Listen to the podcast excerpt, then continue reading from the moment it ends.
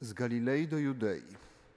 No, nie było to jakieś mission impossible. Tak? To tak mniej więcej nasza pielgrzymka dominikańska, żeby mieć obraz jakiej długości. Trochę więcej gór, trochę więcej słońca, y, trochę więcej utrudnień po drodze, ale ludzie takie dystanse y, pokonywali. Maria zapewne dołączyła do jakiejś karawany, też raczej nie była sama y, w takiej podróży. Było to wyzwanie, nie było to wyzwanie niemożliwe, nie było to wyzwanie jakieś jakoś przesadnie niebezpieczne, no ale jednak, ale jednak był to konkretny wysiłek.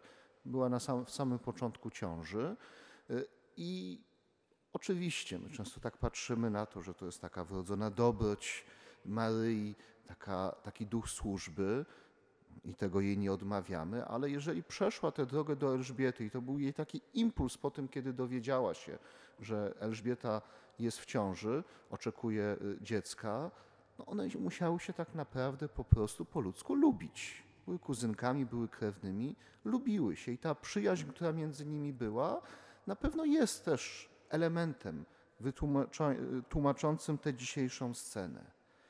A jednak, a jednak, te, które się lubiły, te, które się znały, te, które były bliskie sobie, w świetle zwiastowania, y, w świetle Bożego poczęcia Maryi, poczęcia Jezusa, y, w świetle spotkania proroka y, ze Zbawicielem, z Mesjaszem, one odkrywają, że ta ich relacja wchodzi na zupełnie inny poziom.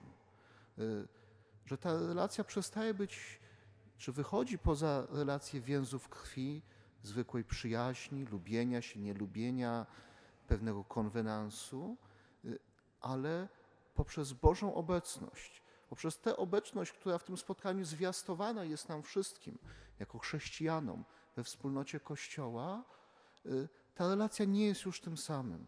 Ta relacja jest już czymś y, głębszym. Być może ta przyjaźń temu pomogła, ta przyjaźń do tego doprowadziła.